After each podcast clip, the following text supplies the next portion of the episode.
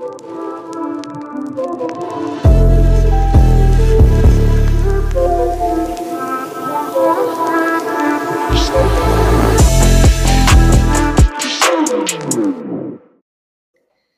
Sports with Rudy. I'm your host, Rudy Salcedo, here to report hot topics of sports. Hey guys, welcome to a new episode of Sports with Rudy.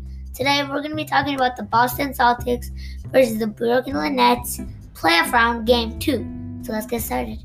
So the Boston Celtics 108, Brooklyn Nets 130. With bo- most of the Nets scoring over 30, oh, over 10, and some scoring over 20. It was just, it was just the superstar lineup of the Nets were just crushing the Celtics, easily beat the Celtics. All of the Nets, three big players, Blake Griffin and Joe Harris, scored 10 plus points. Joe Harris might not be one of their biggest players, but he certainly looked like it in this game.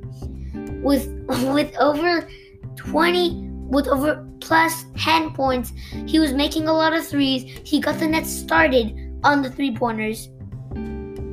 With KD leading the the Nets with 26 points, Nets just manhandled the Celtics with no mercy at all. The Celtics got crushed.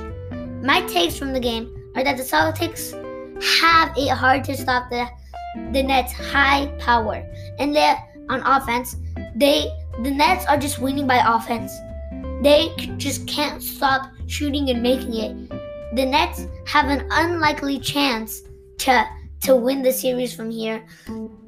Jayson Tatum only scoring nine points needs he needs to have more of a bigger presence. Only nine points. I was expecting a little more from him. I think that they should Jayson Tatum should score more points, at least get good uh, good good assists, good rebounds, but only 9 points. He should make at least over 10.